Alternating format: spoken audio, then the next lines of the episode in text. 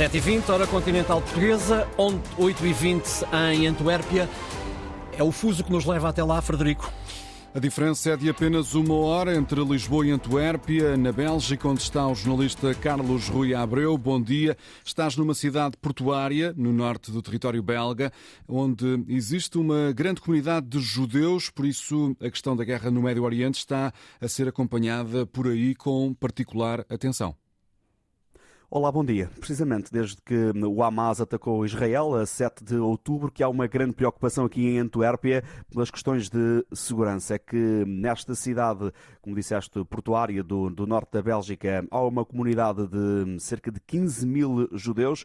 Eles controlam uh, o negócio dos diamantes, cerca de 80% dos diamantes brutos de todo o mundo e 50% dos diamantes lapidados também de todo o mundo um, são aqui, nesta cidade belga, onde se nota realmente a cada rua, em cada negócio, a presença da comunidade judaica. Ora, o presidente da Câmara de Antuérpia, Bart Duever, eh, começou a pedir, a exigir ao governo eh, da Bélgica que houvesse esse aumento de, de segurança aqui em Antuérpia. O primeiro-ministro hum, Alexander de Croo até já reuniu com organizações judaicas, já prometeu esse reforço de segurança, mas desde esse 7 de outubro que o presidente da Câmara tem insistido uh, para esse reforço, tem dito que não tem visto esse reforço. Ele até uh, chegou a referir que um, após os atentados, o atentado em Bruxelas na semana passada passada que viu esse reforço da Polícia Federal, do Ministério Público hum, em Bruxelas, mas não viu uh,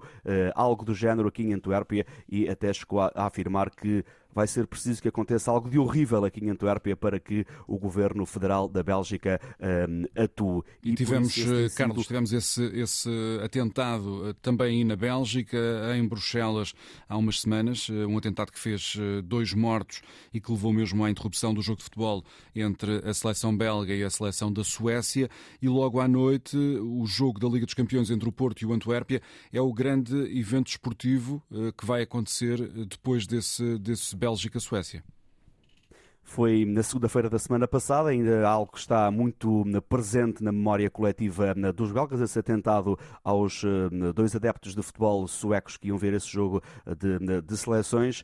Após esse desafio, este Royal Antwerpia Futebol Clube Porto é o grande evento futebolístico uh, aqui na Bélgica e por isso uh, há essa preocupação de segurança, pelo menos eh, aparente. Ontem tive a oportunidade de falar com um delegado da UEFA que hum, referia que oficialmente não tem nenhuma indicação, mas acreditamos nós que é um tema que pode estar a ser tratado longe dos olhares eh, mediáticos, mas que esse reforço de segurança vai mesmo existir para o desafio da Liga dos Campeões.